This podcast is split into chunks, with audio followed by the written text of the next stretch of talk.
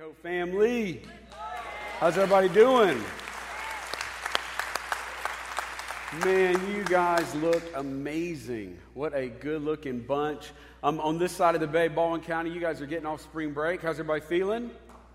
Everybody excited to be back in church? Mm, Like three of you? All right. Uh, Mobile, how's everybody doing over there? I hope you guys are great. Malbis, can you help me welcome Mobile, Foley, Bay Minette, Church Online? And then we also do church in Holman Correctional and Fountain Correctional facilities. If you guys can help me, let's welcome all those guys too. They're in church with us today as well.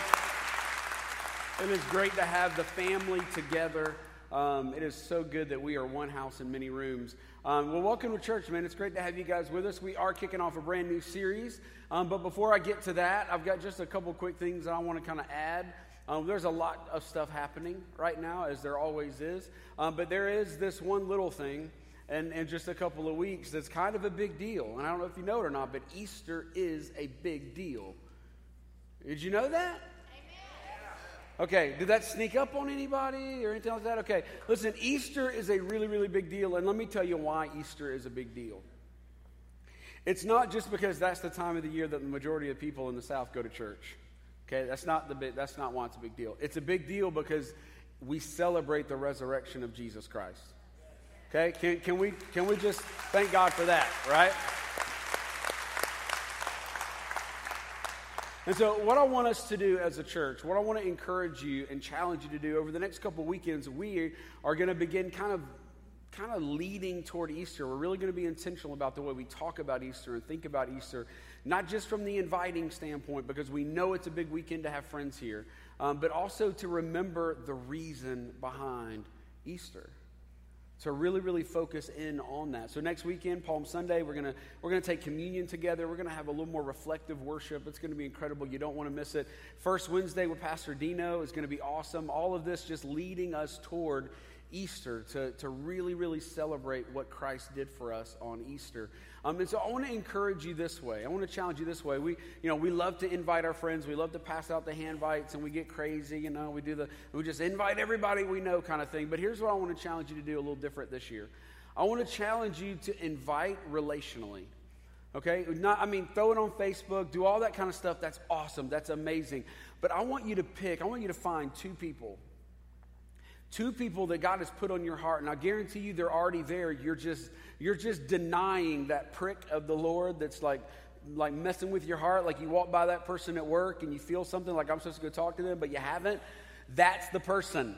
Okay, that's who I'm talking about. Or at the ball field, that other family, or whenever you're out and about, you keep running into someone and you just feel this this tug, this prick on your heart. What I want to encourage you to do is I want to encourage you to sit down eyeball to eyeball.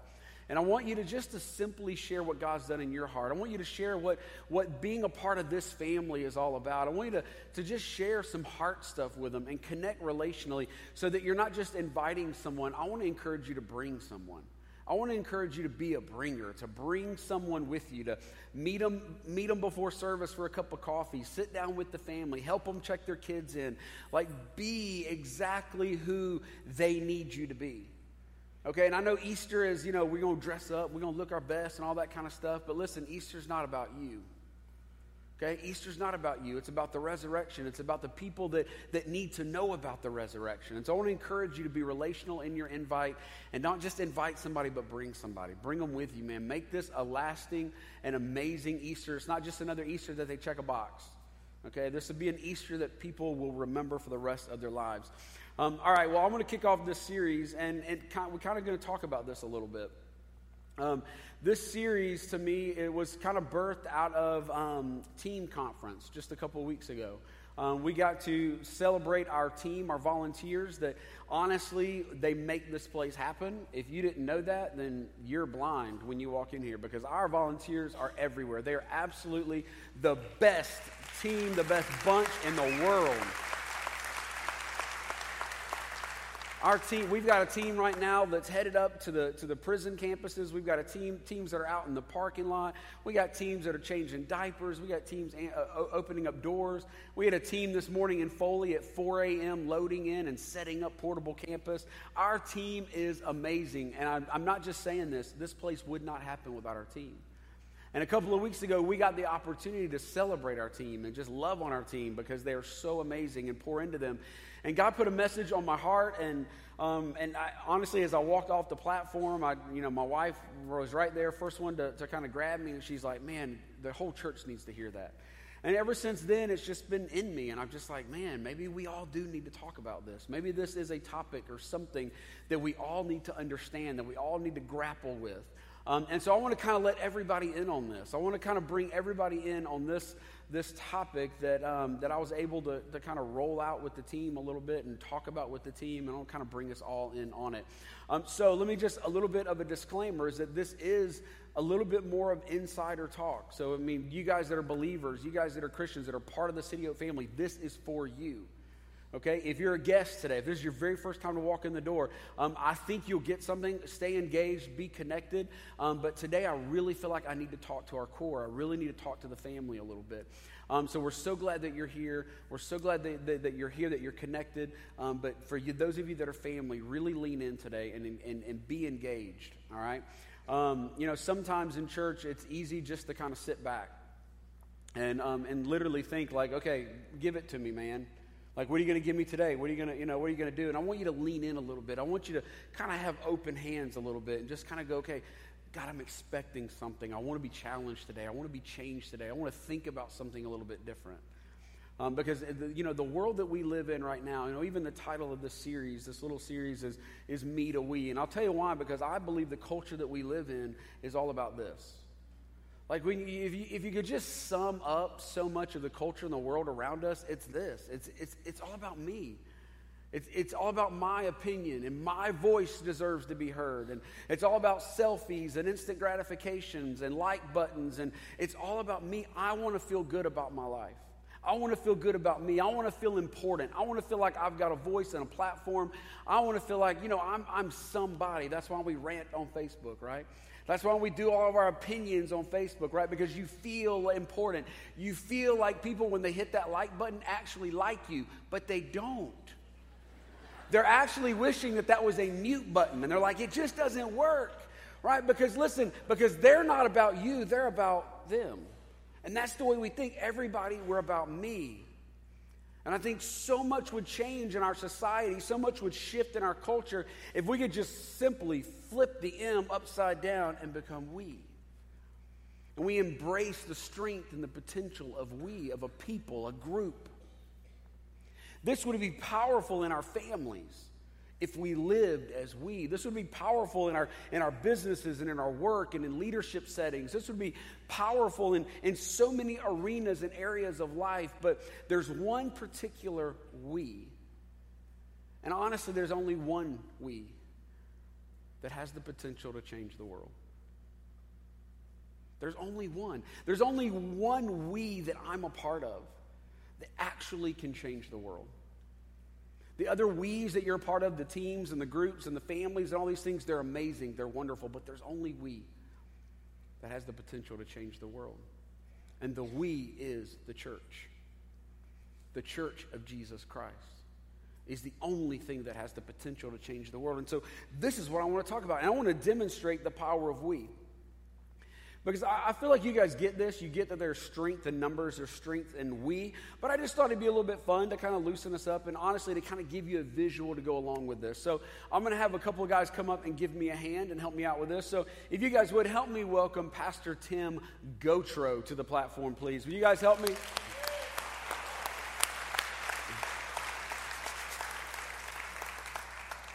Pastor Tim's going to help me, and then we've also got a few of our City Hope College students and Pastor Danny, who is their director. If you guys will come on out, can you guys give these guys a big old hand? Come on, help me out. So here's what we're to do. We're just to we're just to have a, some good old fashioned tug of war. Anybody like anybody remember elementary school? You remember you remember tug of war back in elementary school, right? The teams were even then. They're not today, and I'm to tell you why. Because Tim is the strongest man on the planet.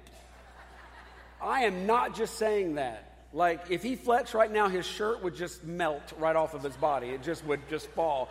Plus, he's got this low center of gravity. Like, he's got this thing, right? He's like, he's locked in over here. And then over here, we've got some CHC students who are not the strongest people on the planet. Let's get real, right?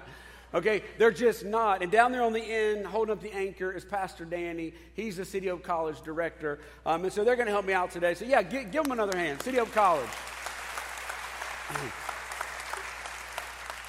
Okay, so here's what's going to happen I'm going to count to three, and then they're going to tug a war. Okay? I have a feeling you know what's going to happen. And I hope that what you think is going to happen happens because Tim has the potential of just walking off the stage that way and dragging all four of them with him. But I really believe that these guys have got it in them to win this thing. All right, ready, run. Three, two, one, go. Jesus, help us, Lord. All right, y'all give it up for them. Y'all, that got real. Like he about took the whole thing out. Like that was, I don't know if you saw that, but that vein that vein was talking to me right here. Like that thing was real. He wasn't playing. That thing was like, hey, what's going on? That thing was for real. Okay, so listen, so this is just a visual of what the power of we looks like. It doesn't matter how much strength is in this one thing, whenever we come together as a we, there's power and there's potential. And individual achievement is amazing. Individual achievement is awesome, but it takes, it takes it to a whole nother level whenever we are a part of something that's meaningful, that's larger than ourselves, that's bigger than ourselves, that ultimately has the potential to change the world. And that is the church. Several years ago, I caught this. I caught the power of we. You know, I, I grew up in church. I mean, most of my life was spent in church and in different denominations and different contexts. And, and I always had this sense that the church was a big deal. I always had this sense that, that it was a really big deal that I raised my family in the church. I always had this sense that, that I could learn, that church would make my life better, and all those kind of things. But it wasn't until a few years ago that I heard a pastor, and I believe that it was God ordained, a God moment, that God just opened up my heart and helped me understand the power of the church because it goes so much beyond what we think in our natural. It goes so much further beyond just a building or denomination or, or, or, or, just a box to check that we show up to on Sunday. It's so much bigger than that. But I heard Bill Hybels, a pastor that is very influential. It's been around for a long time, and he's been a, just a, a, a, a pioneer in the church, leading the way. And he unpacked Acts 2, which is when the church began. It was just 50 days after the resurrection of Jesus. And Peter, on the day of Pentecost, he stood and he preached the very first message. And on that very first day, he preached this message. 3,000 people gave their hearts to Jesus. 3,000 people on day one. And from that, the church began, and it became, it became this movement, it became this organism, it became this, this gathering of people that was beyond anything that I could wrap my head around. And hopefully next week, I want to unpack what that community looks like a little bit more from Acts 2 because it's a beautiful, beautiful thing. But Bill Hybels summed it up this way, and it took me a long time to really grapple and understand this, but this is the way he summed it up. He said this He says that the local church is the hope of the world. Now, you've heard us say that before, you've heard that quoted, you heard that come out, but I don't know that we fully understand it or have embraced it and understand that the local church, the church, is the hope of the world. Because the church, listen to this, the church is the only thing, it is the single only thing that Jesus Christ built on this earth. It's it. Matthew 16, 18, Jesus said this. He said, I will build my church. I'm going to build it. Listen, it's not all the guys that are going to get up and preach. It's not all the movements, it's not all the stuff. Listen, I'm going to build my church, and the gates of hell will not prevail against it. Nothing is going to stop my church, Jesus said. And on that day, the church began, and it began to move, and it became something much bigger than we know today. And I'll tell you why. Because today, church has become a couple of things, and one of those is church has become all about me. Church has become very much consumer, just like so many other things. It's about preferences, about what I like and what I don't like, and what I need. What do I need to get out of a church? What is it that I'm going to get out of it? Right? The other thing that church in our world has become is church has become a location. Church has become a building. Church has become a denomination. Church has become some institution. But in the, in the early days, when you understand the church and you understand the, new, the, the beginning of the first church, you see that, that the church wasn't a building, a location. There were no bands or liturgy. There, wasn't, there weren't any logos or core values. The church was simply a movement, a gathering of people, a we. And they were centered around one thing. They weren't centered around a building, they weren't centered around a denomination or a name. They were centered around one thing because it happened right after the resurrection of Jesus Christ. Their focus was Jesus, their focus was the power of the resurrection. That's what all that they did, all that they saw was Jesus. And Peter stood and he preached that message and he pointed everyone toward Jesus, the Savior, the hope of the world. And the church is the only thing that Jesus built. It's the only thing that he put on this earth to be the way that he is distributed to the world. That was his intention. He raised up these men to begin the church, to birth the church in this world so that he could be distributed, his love could be distributed to the world. We are the church. Wherever you are with a, with a group, a gathering, we are the church. When you're in your small group, we are the church. When you're on a mission field, when you're doing outreach, when you're, when you're actually living out this life that God wants us to live out, we are the church. It's not just when we gather here, it's when we gather in any place. We are the church. We're a movement of God that He created, that He that he birthed, that he designed specifically to bring himself into the world, to reveal himself to the world. We are the church. I want you to think about it like this. Think about think about potentially like the the worst person in your life. The person that you think is the absolute furthest away from God. Think about that person that you think they are intentionally making decisions that get them further away from God right? They're just they're, they're, they're just they have nothing to do with god. Their back is turned. They're skeptic. They're they're atheists. Or whatever they are. They're completely running and they're hopeless. Think about that person. We all know that person. What is it in this world that has the opportunity that can possibly break through that facade, that stuff, that sin, that shame, and actually change that human's life for eternity? The only hope to change the human condition is Jesus Christ. Right? It's not a political system, it's not a politician, it's not a new healthcare plan or a new some sort of political um, reform or tax reform or more income in the bank or it's not it's not more therapy. It's not it's not whatever all these things are. Those things are not going to create lasting change in a human being's life. The only thing that is is jesus christ the only thing that will bring change, that will change a hate filled heart, that will change a selfish heart, that will change someone's heart that is running, that is distant, that is whatever, the only thing that will change that person's heart is Jesus Christ. And the church is the vehicle that Jesus chose to bring himself to the world. And that's us. That's we. But if we continue to embrace church as a me sport, then we miss out. We miss out on the Great Commission. We miss out on the calling of this church, this powerful church that God called to be the hope of the world, to bring Himself into this world. The church is the hope of the world. You know, all through history, you've seen, or we've seen massive empires and organizations and these massive things just collapse. I mean, you think about the Roman, the Roman Empire, even back in Jesus' day, there was this, it was this all-powerful thing.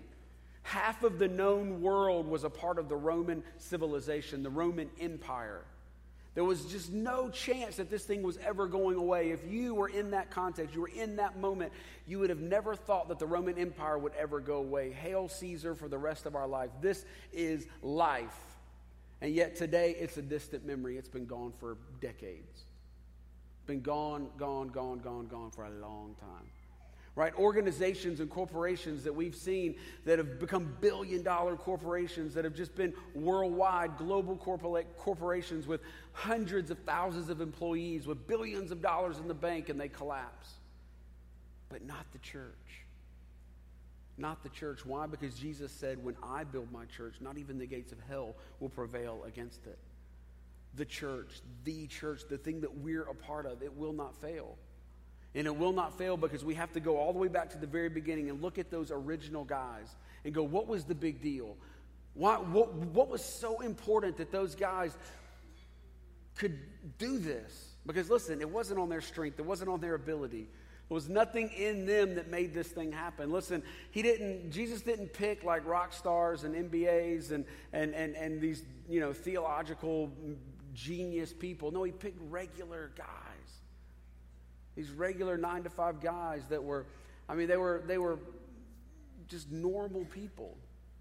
And he began to add to their number, and hundreds and thousands began to join. And it was just this group of ragtag people that were ordinary. I mean, it was everything from waitresses to stay at home moms to attorneys to, to chefs to, to whatever. I mean, it was just regular people that Jesus said, that guy right there. Here's the thing if it were up to Peter, Paul, and James and all these guys to build the church, it would have failed. Why? Because they're men. But Jesus came alongside and he built his church through them. Everything else crumbled, everything else fell, fell apart, but yet, because they were focused on Jesus and the resurrection and the hope of the world in Jesus Christ, and ultimately they were focused on people. They were focused on everyone. Why? Why were they so, fo- they, they so focused on people? Because Jesus was focused on people. They were focused on people because they had, they had walked this earth for three years following a man that his sole purpose on the planet was people. That whenever he walked into a village and hundreds of people followed him and they're pulling on him and they're, they're wanting him and they're, and they're, they're literally trying to suck the life out of him, the presence out of him, the power out of him. And yet Jesus would see one human being in need, and the world would just go quiet. And he would lock eyes with that one person. And he would make his way across a crowded room and he would sit and he would heal, he would talk to, he'd minister to, he would love the person that most of us would have walked right past. And for three years, they witnessed this, they watched this, they saw this. They saw the love in this man's heart. And when Jesus looked at someone, he looked at them like this. In his mind, he was thinking, I'm going to die for that person. I love that person so much that I'm going to die for that person. And as the church, they were focused on Jesus and their love of Jesus and ultimately the way that he loved people. That's what they focused on is this is what they saw, this is what they witnessed. And the way Jesus loved people is he loved everyone. You've heard me say this before that a lot of times our idea of everyone is very narrow. Because our idea typically of everyone is everyone that looks like us, thinks like us, has the same preferences as us, votes like us, probably roots for the same team as us, right? Our everyone is just like the, the people that we deem acceptable to be in our view of everyone, but yet Jesus came for actually everyone. He had this broad sense of who everyone was. He, he had every politician in mind, right? He had every Alabama fan in mind, right? He had every Auburn fan in mind, right? It doesn't matter what side of that aisle you're on, he had everyone in mind. And the disciples, the apostles, they saw this. They saw this with their own eyes. They actually heard in Matthew 22, we have this verse, we've seen this before.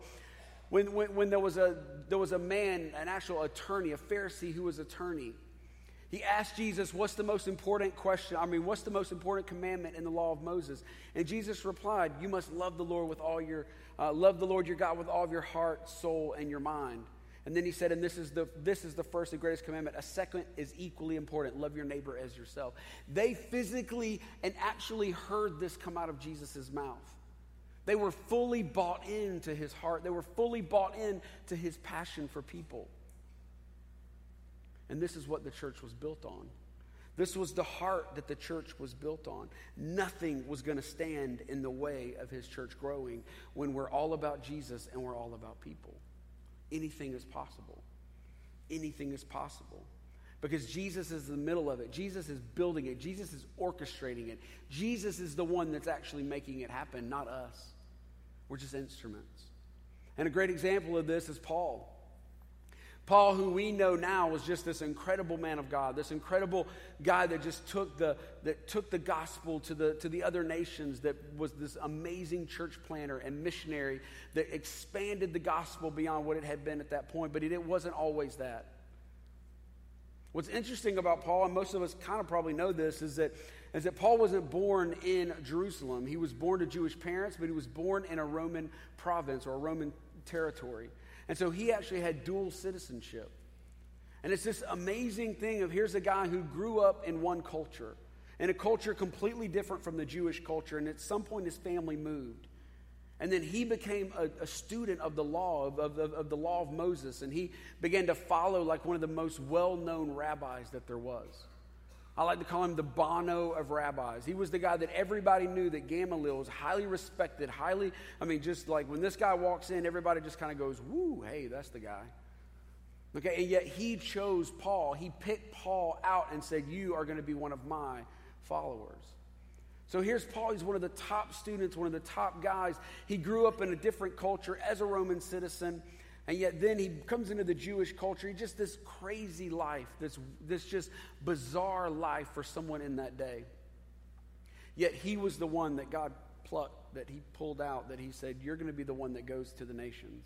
You're, you are going to be the one that goes into the neighboring nations and countries and ultimately Rome to bring the gospel of Jesus Christ. Why? Because he was perfectly picked for that. He, his life had been just perfectly orchestrated to be the guy that was meant to do that. As a matter of fact, the way he got to Rome, and Rome was really on his heart, and the way he got to Rome was by appealing to Caesar, which only a Roman citizen could do, which immediately sent him to Rome. He didn't actually get there by getting in a boat on his own and going there. He wanted to, but it just never worked out. He got arrested, and the only way he could get there was by appealing to Caesar. And he did that and he wound up in Rome. Only because of this crazy upbringing and this crazy story that he was placed in the perfect slice of history to be the guy that God chose to do that at that time, to expand the gospel beyond that. Jesus was constantly orchestrating stuff like that, and I think that he still is today. I think you and I, as the church, you and I, as City Hope Church, you and I, as the church of Jesus Christ, we sit in such a time. I don't, know, I don't know if you've ever seen this before, but, but this, is what, this is what the global population of the world looks like over the last 2,000 years. This is what it looks like. Look at this. I mean, we're, we're not even breaking the billion mark until 100, 150 years ago. What, what, what we've got to understand as the church is it's no accident that Jesus Christ planned you and me to be in this slice of history.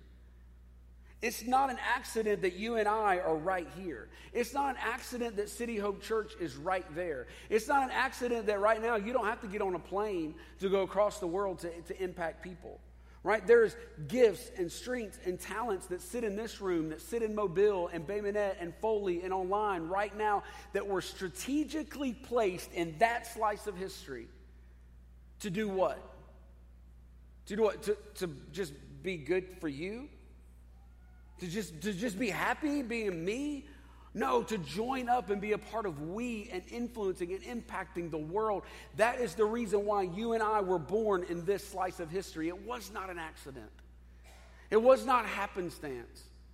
There is no happenstance and accident with God. God strategically placed you here because He knew that there were going to be so many people that were far from God. So many people that were distant from God that He said, I need the best of the best now. I need the right people in this moment in history to affect change in the world. And guys, that's us. That's we. We, the church of Jesus Christ, that no gate in hell can stop if we become the church. Nothing can hold us back if we fully and passionately pursue Jesus and we passionately pursue people the way Jesus does. And listen, not just people outside these walls, but our, our, ourselves, each other, because we're a community. We love one another. We support each other. We have each other's back. We're in this together. We're not a bunch of individuals that show up to check a box. We are we. We are family.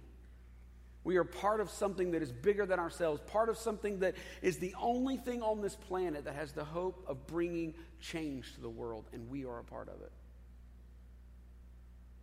That's powerful. And you and I, we're in that slice of history for a reason.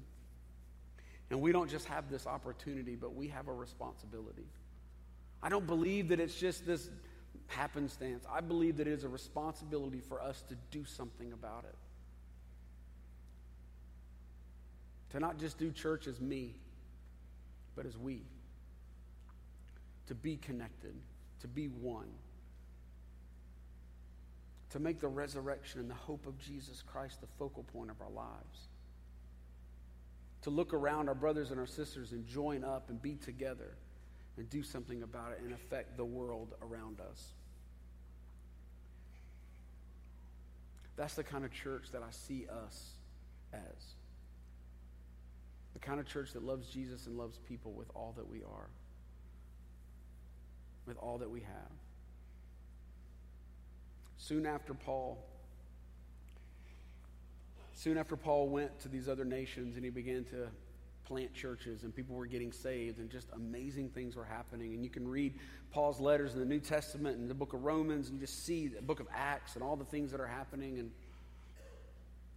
you see, but as people were getting saved, there were non-Jewish people beginning to get saved. And so all the all the Jews back in Jerusalem, they started going, hey, wait a minute now. All these guys, they didn't have to do all the stuff we did. Remember all these laws that we had to memorize? Remember all this stuff, these hoops that we had to jump through? They should have to do all the same things. So Paul and John and James, the brother Jesus, they all come together. They, they call this big church meeting together. And the, and the Christians in Jerusalem, they're saying, hey, this has got to be, man. If we did it, they got to do it. This is the only way to do it. And then Paul and these other guys are saying, no, no, no, man, listen, Jesus came. This is a brand new thing. He broke all those old things. This is brand new. They don't have to jump through the hoops. They don't have to be circumcised. They don't have to memorize 600 laws. They don't have to do all this stuff. They just need to be able to get to Jesus. And there was this argument, and finally, James the younger brother of Jesus, he, st- he stepped forward and he kind of dropped this, this law, this, this thing on top of him and said, This is it. The conversation is done.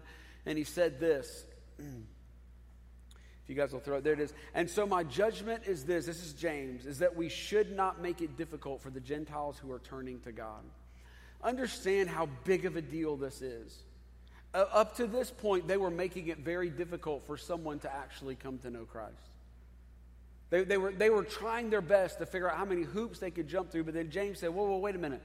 We need to remove every obstacle. We need to remove everything that could possibly keep someone from Jesus Christ. Get it out of the way.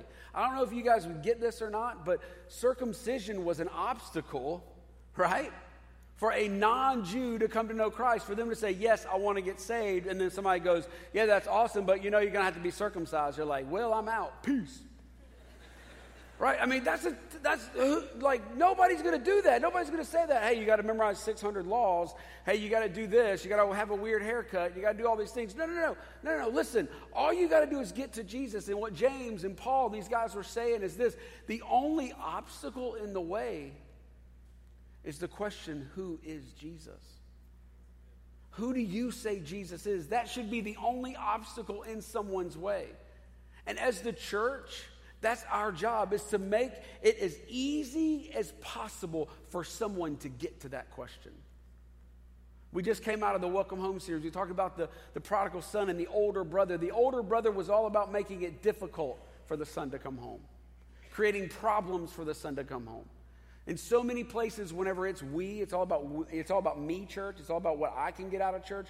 That's what we do. We make it difficult for someone to come to Jesus. And James said, Listen, strike all of that. Jesus came and did a brand new thing. We just need to get them to Jesus. And that's the kind of church that we're going to be. That's the kind of church we've been for 19 years. I remember in a little bitty warehouse on the other side of Daphne, my dad saying, We're going to be a church for people that nobody else wants. I remember that line. And I thought that may, that may be one of the most Christ centered statements I've ever heard Right? because Jesus was the kind of person that would walk into a town and he would love everyone, but he would find the most unloved.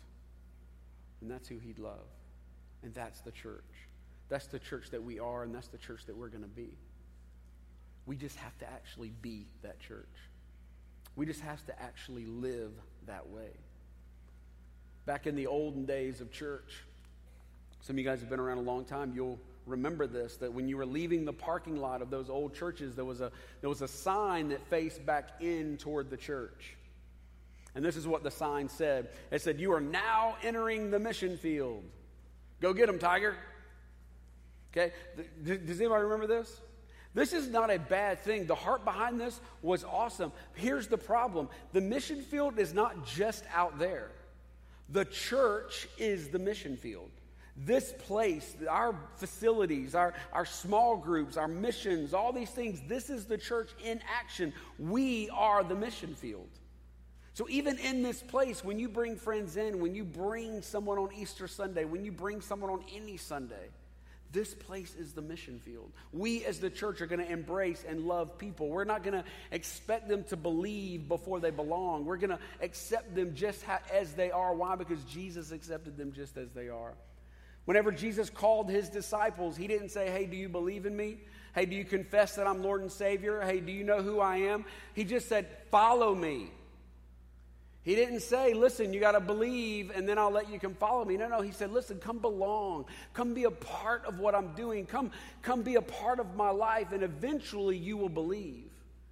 But if Jesus had not done that, then no one would have followed him. Some random rando guy comes walking out of the woods and goes, Hey, follow me. no right? Nobody's going to do that, right? But, but listen, he, said, Follow me, come and be a part of something that's bigger than yourself. And this is what we have to say to the world, not just with our voices, but with our actions, with our love. We've got to be active in bringing people into this place. We've got to be active in having conversations outside of this place and truly loving people because we are the church. We are the way that Jesus chose to distribute his love to the world. We. It's not about me, it's not about you. It's about us, all of us, we becoming the church, becoming we are the hope of the world. You know, a minute ago we had our little fun demonstration of tug of war, and this is the way that I see it is that we, the church, are together. And on the other side, of course, Pastor Tim over here alone, and no matter how strong he is, no matter how strong the grip of sin, no matter how strong the grip of death, no matter how strong the grip of shame, no matter how strong the guilt, the, the, the, the, the guilt, no matter how strong sin is, when we are the church, it does not stand a chance. When we are the church, we will be able to pull people out of hell. We will literally be able to loosen the grip of hell on people's lives because we are we. But as individuals, yeah, yeah, yeah. As individuals, yeah, yeah. I'm sure we'll do some great things. But man, whenever we lock in together and we become the family of God, we become the we that we're called to be, that we will pull people out of hell's grips every single day. And just like Acts 2, their numbers were added to daily. Right? Why? Because they were pulling people out of hell. Why? Because they were the church. They were we. They were together and they were together pulling people out of hell. That's our calling. That's who we are. We're not consumers. This is not a consumer thing. Church is not consumer, church is contributor. Churches, bring your gift, bring your talent, bring who you are to this thing, to this body, this organism, and let's do something for the world.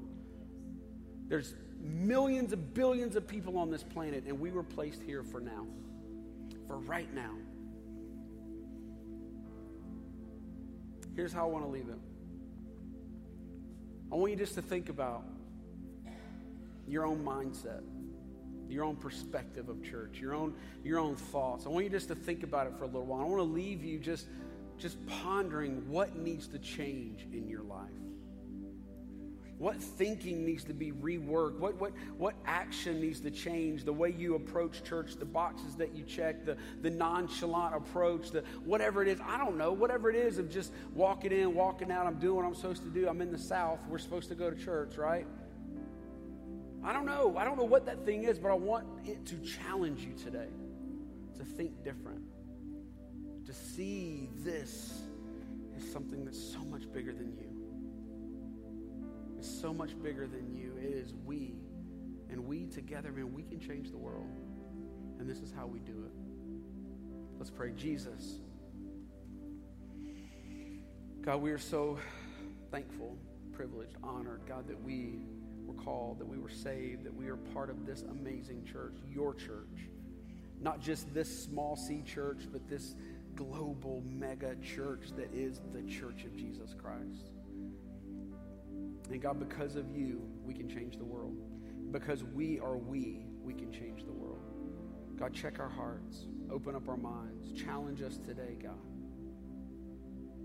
to be the church. Lord, we love you. We give you our heart.